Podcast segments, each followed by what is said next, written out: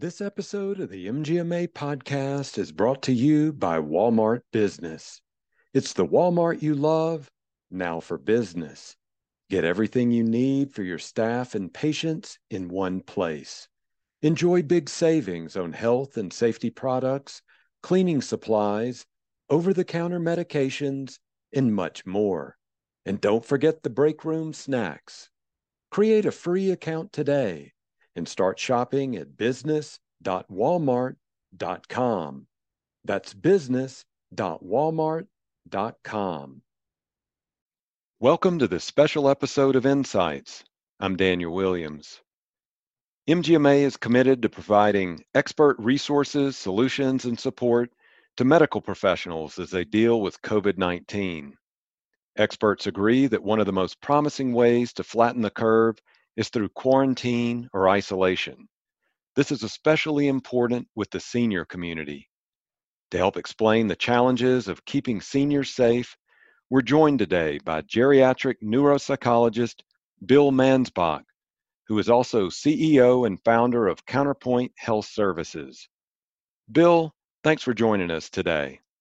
Happy to be with you. Now, first, tell our audience about yourself, your background in healthcare. Okay. Well, I am the CEO and founder of Counterpoint Health Services.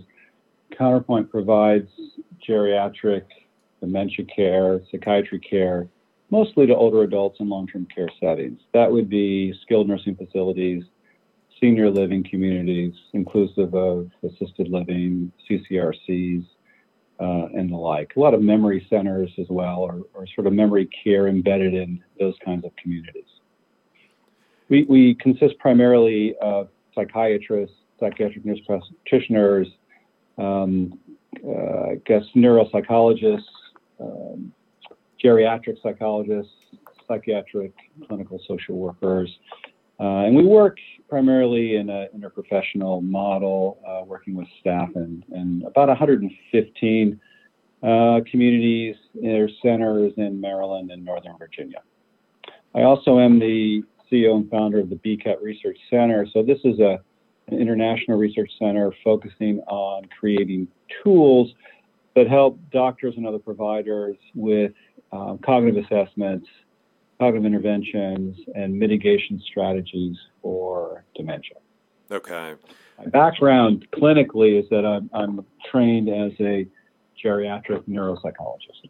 Okay. What does your day to day look like? Are you traveling to these different uh, assisted living facilities and other senior facilities um, and meeting with patients, meeting with providers? Who, what does that look like? It's, it's a great question, Daniel, and, and it's already changing uh, based on sort of the uh, all the energy around COVID 19. But essentially, my day is divided between overseeing uh, about 50 uh, professional providers who go into all these communities and actually seeing some patients myself. I see fewer patients, and mostly when I do, I do uh, neurocognitive work, mostly decisional capacities, things of that sort. Um, more and more, my time is spent talking to um, the operator leadership in our chain customers or nursing home customers and, assisted living who um, are really dealing with, um, in a very fluid way, how do they continue to manage? How do they continue to provide care to their residents? Uh, which, as I think everyone knows now, is uh, is certainly getting harder and harder to do. Mm-hmm. How has that work been impacted by the COVID nineteen outbreak? Or, or have you developed some protocols or some different communication strategies with these different providers and your team? Great question, and and that's also. I'll give you a sort of a fluid answer, Daniel. So, we we start with um, from our providers. What do they need to do to make sure that they're compliant with CDC guidelines if they are walking into buildings, uh, taking care of uh, patients there, dealing with staff, talking with families, and things of that sort. We we have certainly noticed that there's an uptick in um, I would say anxieties experienced by residents, uh, staff, uh, and family members, probably um, exacerbated by facilities increasingly setting limits or restrictions on families actually coming into the building and visiting their loved ones. So, so you can imagine uh, the kind of um, anxiety that generates that. Residents who may or may not have cognitive impairment, and, and by the way, we're talking about a high base rate of people with dementia, like Alzheimer's disease. Um, and family members who want to see their loved ones and, and actually cannot go into the building anymore mm-hmm. and, and take care of them. We, we field, I field a number of calls, I think about just last weekend. So on Saturday and Sunday, I'm talking to uh, these operators about, well, what, what should be a strategy for giving support to families? And uh, what are we going to do? They say when our staff are um, affected by COVID 19 and we're, and we're understaffed. And oh, by the way, uh, since many of us are, are, are in nursing homes, we have all these quality measures that we have to maintain how are we going to do that if we're limiting access to uh, people coming in and, and uh, having fewer providers doing the work? Yeah, you're based on your patient base, this elderly group. Um, seasonal flu can be a real problem there because it can spread quickly in those closed settings. So you're you're around this and you're aware of it. But when did you realize that this particular strain was was different than seasonal flu? I think I, I first became aware of it a few months ago. Um, I, I, sit on a lot of um, sort of national calls uh, where um, healthcare is being discussed. A number of thought leaders are talking about um, kind of impact of, uh, of new things. And actually, uh, this particular call was was on PDPM, which is really the you know as you know the value-based um, reimbursement model, new uh, late 2019 for nursing homes, and it was in one of those forums that someone had brought up this you know this the coronavirus and the potential impact when when nursing homes are already reeling from their adjustments to um, PDPM. So I, I found out that way, and then. Um, uh, I guess I would say we started tracking this on, on first on CDC and then um, from our nursing home partners. You know, they are tied into you know their own um, trade associations, and pretty soon, um, you know, it became uh, clear that everyone was concerned about what was going on here. So I would say maybe three months ago, I, I, first started hearing about it, but but nothing like the last two weeks. Right you've got a team that that is uh, you know reporting to you. You've got other providers that you're talking with. So where are you getting your information so then you can help develop a strategy and a plan to inform them so they're educated about it? I think the, the, the, the two primary sources of information, I mean, we, we are informed by CDC um, guidelines uh, mostly uh, in how they pertain to practitioners, doctors, and so forth, taking care of patients. So, so, there's sort of that, and we make sure that our teams that are going into buildings are aware of that, that they're practicing that, that we, we've in-serviced everyone. We continue actually to communicate to them at least digitally daily. Uh, and we ask for them to give us feedback because they're in buildings and they and they learn certain things. So that's sort of like one one channel. But the other channel is really from the uh, center operators. So these would be um, nursing homes who have their own sets of guidelines. And we then, in turn, take that information, relay that to our, our, uh, our clinical teams just to make sure we're on the same page. Um, and, and, I will say, Daniel, that, that what's happening is that uh, the, the operators are beginning to ask us you know, what do we do when we uh, don't allow families to come into the building? What impact will that be? How should we write our policies that, that aren't just about, um, you know, quality measures and, and, and, taking care of patients in, in the more traditional way, but more about uh, this added layer uh, of complexity that COVID is really bringing uh, into the nursing home. Mm-hmm. Is there anything our listeners need to know then about these skilled nursing facilities, other assisted living facilities where there may be misinformation or just a reason for clarification, um, something they need to know about them? Yeah, I think there's I, I, think this is a good time to take a step back and um, see this uh, in balanced terms. So, certainly, it's the case that um, residents who are living in these in these kinds of communities are more at risk. They have all these medical comorbidities. Certainly, patients with COPD and diabetes and things of that sort are already uh, already more at risk. On the other hand, it's it's not a situation where uh, everyone who who is residing in these communities is is going to perish. It's really you know we have to kind of balance the, the being prudent and practicing all the um, uh, all the guidelines that that will help ensure that we we limit contagion or infection um, but we we also have to be prudent that um, you can't just walk into a nursing home now. So you walk into a nursing home.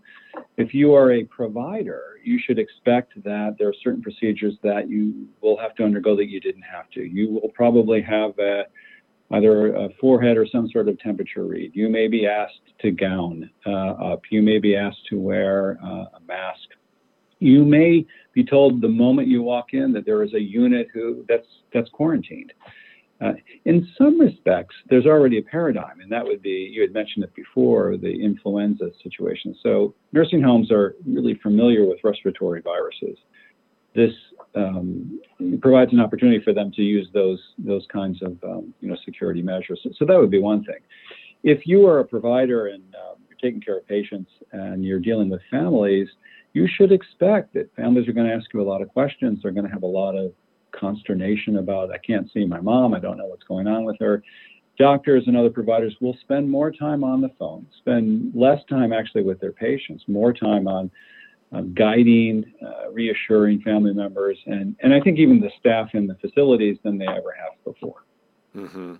In talking with other healthcare professionals, we've already talked to people at primary care practices, at mm-hmm. larger mm. health systems, they're already experiencing severe shortages in equipment.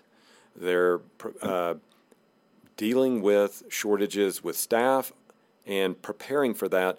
What about in these types of facilities? Are, are you seeing the same thing there? What's happening there?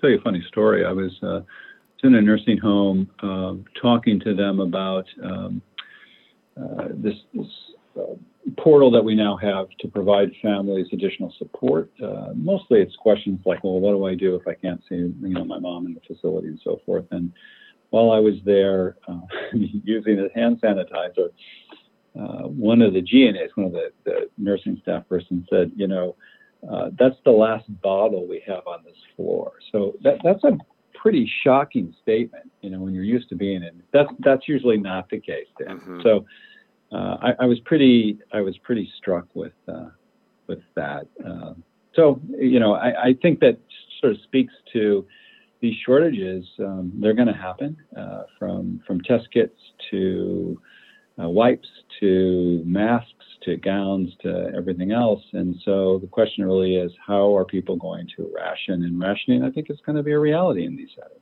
Mm-hmm. Now, we're going to talk more about quarantining now in, in that mm-hmm. particular mm-hmm. type of situation. I did want to ask you about the the situation that took place in Washington State at that senior facility. Yeah. In your group calls, right. have what information have you gathered about that? What what do you know about it, and what happened there? So, in any kind of um, I use the word epidemic situation, by the time you have an infection, uh, you already know that um, the spread is already taking place. I mean, it's not just about one one case uh, or seven cases. It means that there it's sort of concentrically, right? So that means that whoever is um, uh, is positive for COVID-19 has interacted with other people who likely will also be um, uh, positive. And given the you know the incubation period of this virus, that's a particular problem. So I think the takeaways really are, um, and they've already been operationalized. Uh, we have to begin to screen people, everyone, when they come in. So we learned that actually from the, the Washington uh, situation. We need to begin to um, think through what are the staffing patterns. You know, if you're operating a nursing home, you're really concerned about whether or not you're going to have enough um, uh, nursing aides and other staff to go around. It's not just am I going to have enough enough gloves, enough um, you know uh, of uh, sanitizer. Am I actually going to have um, enough people in the building to, to take care of? So I think I think creative staffing patterns also is something that we learned from you know that particular case, and I think messaging is probably the third thing that um, it's important that uh, nursing homes get out ahead of this as much as possible. And you see that. You already see that people are putting on their websites no cases, and this is what we're going to do, just to reassure you. I think we learned all that really from the Washington situation. Mm-hmm. You know, we're already seeing quarantine situations around the country. We're seeing canceling mm-hmm. of sports seasons. We're seeing major companies and, and smaller companies uh, going ahead and saying to their employees, please just work from home for now. We've got to figure this situation out. Um, in one of these facilities, you know, you've you've got you've already talked about it quite a bit with um, screening people before they come in.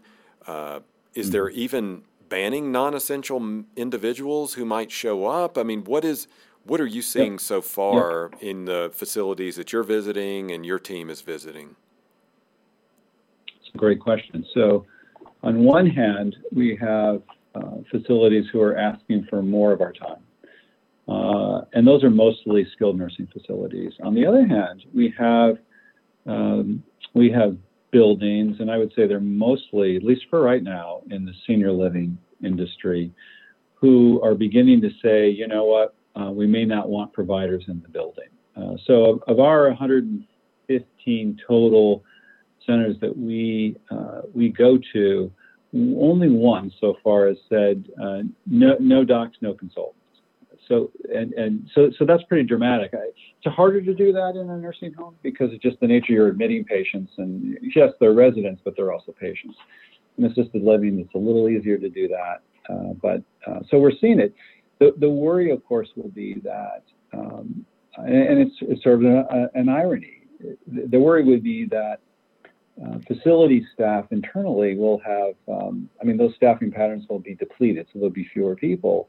But on the other hand, they uh, may say, buildings may say, we're restricting consultants because we're concerned that they will bring in um, the virus because they're they're at other nursing right? You know, they're they're at other places. So we, we don't really know. It's a very mm-hmm. fluid situation um, yeah. as to whether or not we will be restricted. So for the patients there, what does the quarantine protocol look like? And I know that you were talking mm-hmm. earlier that it's um, it's facility to facility, I believe. Um, so mm-hmm. give us an idea of what that looks like, so we can keep those. If someone is infected, keep them separate from the, the rest of the population. Right. So there are protocols in place. If someone tests positive, uh, and of course, you know, there's some challenges in getting tested, but if someone tests positive, and in this respect, it, it's really no different than uh, influenza. Quarantine uh, procedures take place. What will happen is that a unit, uh, well, first of all, the quarantine starts with a room. So a person's restricted to a room. Access to the room is also restricted. There then is um, a decision made, a definition of who is essential versus non-essential staff. Uh, so non-essential staff are often uh, people who are not giving um, uh, hand-on body care. Uh, so anybody else uh, is probably restricted. If it goes uh, beyond, um, you know, a certain number of residents, then an actual unit will be restricted. And so you can see how it's sort of in an in a, in a incremental or, or segmented situation.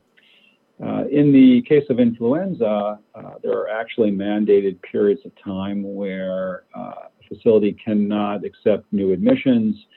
Uh, there has to be, um, let's say, a 72 hour period where there are no new cases or no new outbreaks. Uh, so th- th- there already are procedures in place, but it would look something like that. They may be modified, Daniel, if um, if the spread is, is more aggressive than the, than the paradigm of, let's say, influenza or, or some other respiratory virus. Mm-hmm. Now, I want to talk about this from the business of healthcare side for a moment. So, yeah. could quarantining affect these facilities as star rating? Is that something that if you had discussions yeah. like that? Yeah, a lot of those discussions. So I'm sure a lot of your listeners will appreciate this Um, the nursing homes in particular are in a tough spot. I mean, on one hand, their star ratings are greatly dependent on their quality measures and those outcomes.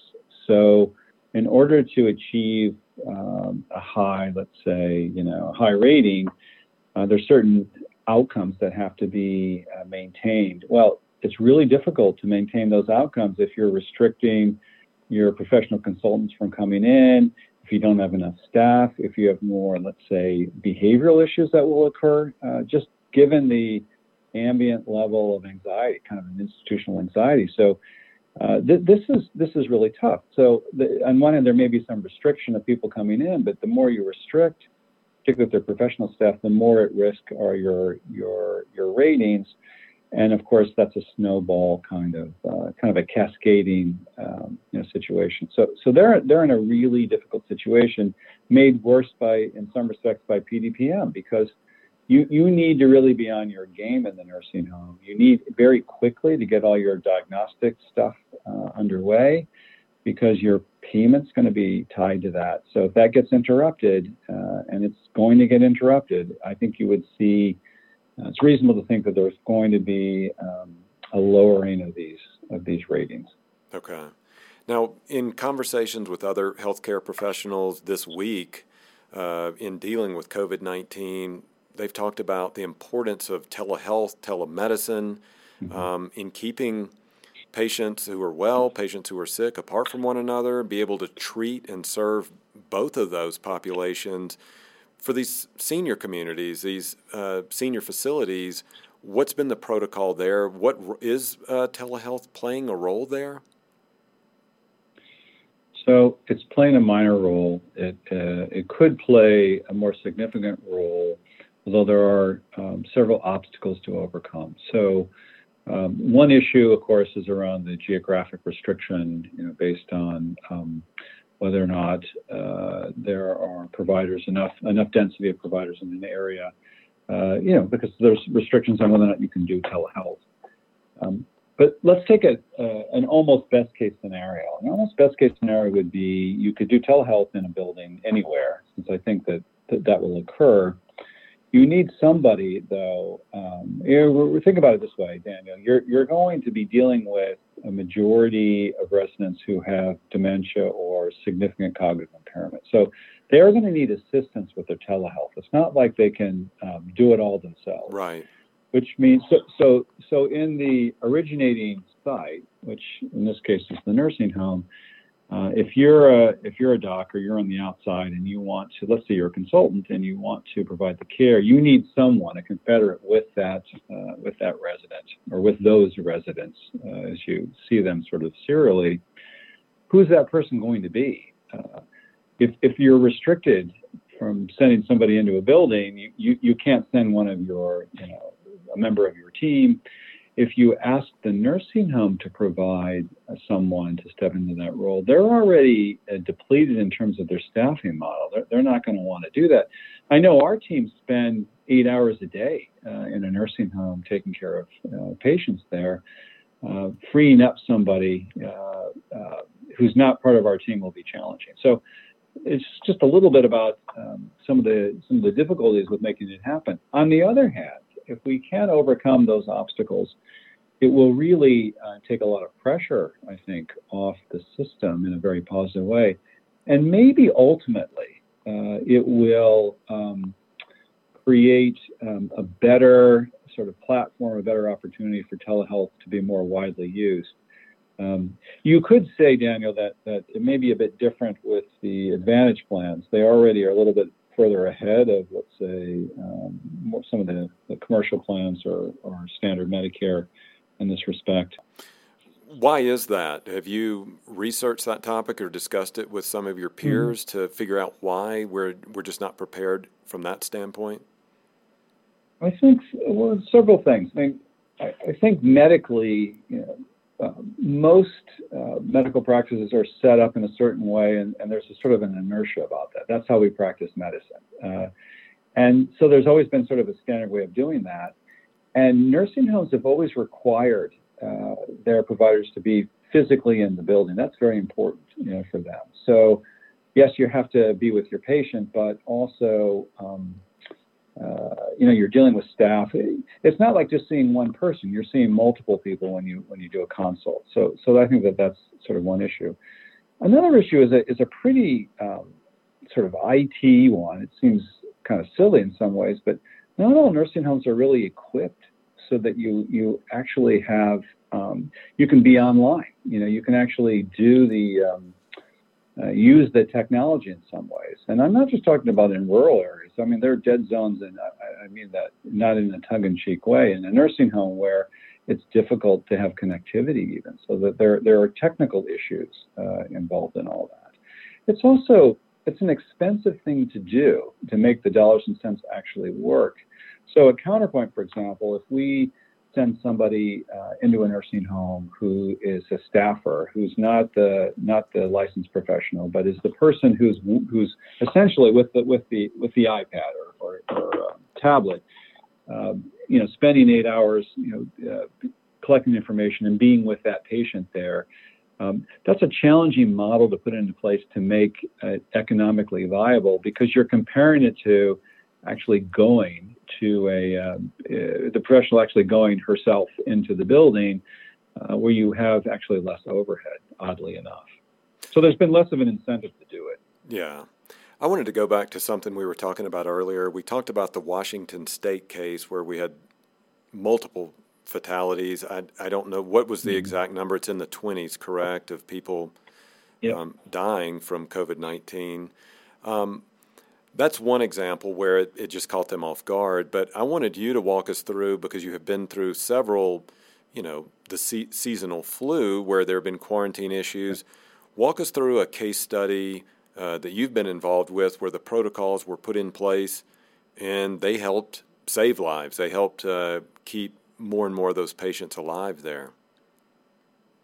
Yeah, happy to do that. And and and just to put it in context, Dan, I'll, I'll say that um, you know, it's hard to prove a, uh, it's hard to prove a negative. So mm-hmm. uh, it's hard to actually quantify how many lives are really saved. But but I can tell you, in taking care of patients, um, the quarantine situation is um, uh, maybe one of the most uh, immediate, uh, effective ways of really limiting uh, spread you know, we talk about sort of social separation, right? Uh, isolation is sort of a way of, of creating a firewall, space firewall in some ways, but but a more rigid firewall is is um, where somebody really ha- already has a case is, is effective. So, so let me let me just walk you through one particular one. So uh, I'm thinking of a situation that happened just a couple of months ago where uh, we had a we had a resident in a nursing home who had dementia and who was physically aggressive. So I was asked to to to go there, evaluate the patient, try to determine if is the patient more aggressive because they have delirium, or are they more aggressive because something has happened in uh, the progression of their illness or whatever. Um, so I got there. N- nobody bothered to tell me before, before I got there that the patient was actually quarantined. So the patient had an infection. As it turned out, the patient had multiple infections. The patient had the flu, but the patient also had a UTI. And mm-hmm. um, so I couldn't even have access to the patient, but I did have access to the chart, uh, which gave me an opportunity to talk with the staff that was there, talk to the primary care uh, physician who was there. So even though the patient was quarantined, uh, which which was very effective because um, I would say within a week that building was was back to normal. You know, they they actually had a restricted number of uh, their outbreak was really pretty. They were on it right away, Daniel, which which I mean timing is really kind of everything. But we were still able actually to make some decisions in, in patient's medical care so that when she came out of the quarantine situation, they were already able to do certain things for her that maybe they wouldn't have been able to do otherwise. Okay, that that is a powerful story. Um, I wanted to ask you a final question. Then uh, we've been covering a lot of ground here about these senior facilities, um, whether they're assisted or uh, nursing facilities as well. But in any of these cases, what are some best practices then you'd like to leave with our audience to help them communicate with the staff and also communicate with those family members that want to visit their loved ones. They want to be a part of their care, but they just may not be able to right now because of the severity of the situation. That's really a great question and a great one to end on. I mean, a couple things that, come to mind uh, just as I hear you ask the question. I mean, the, the first thing is that, um, you know, all things have a beginning and an end. I would want to reassure families, providers too, but, but families in particular that yes, this is a very trying situation, but it will end. It will get better. Uh, it will end. It's not, um, there is light at the end of the tunnel. That's the first thing. The second is that uh, I think the healthcare system is really trying to do the right thing. So even though it may be difficult if you're restricted from seeing your mother, your father, you know, a loved one in some ways, it's actually for, for the greater good. And so rather than seeing it, rather than choosing to see it as as something that's 100% terrible, maybe you can see it as 50% bad, but 50% good. That this is in the best interest, uh, you know, of a loved one in some ways. Bill, that's a powerful story. Thanks for sharing that with us today, and, and thanks for joining us on the podcast. Happy to be with you today, Daniel. That's going to do it for this special episode of the Insights Podcast. Thanks to our guest, Bill Mansbach. Keep an eye out for more in this series as we talk with healthcare professionals to guide you and your practice through these difficult times. To keep up with the latest, be sure to visit mgma.com slash COVID. You can also connect with fellow members and healthcare peers at community.mgma.com. Stay safe and thanks for listening.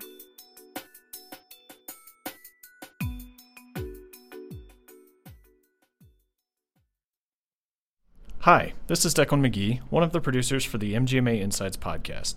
If you like the work we're doing, please consider becoming an MGMA member. Learn more at mgma.com/membership. Thanks. The popular buzzword we've been seeing everywhere is AI. But what we all want to know is how we can implement and use it to our advantage. When it comes to improving margins, accelerating cash flow, and optimizing staff performance, there's a one stop shop using cloud based predictive analytics. MGMA Analytics is your AI enabled tool that upscales technology you've already been paying for so you can silo your disparate systems and make data backed business decisions. Visit mgma.com slash analytics and see how AI can revolutionize your finances and operations. Again, visit mgma.com slash analytics today.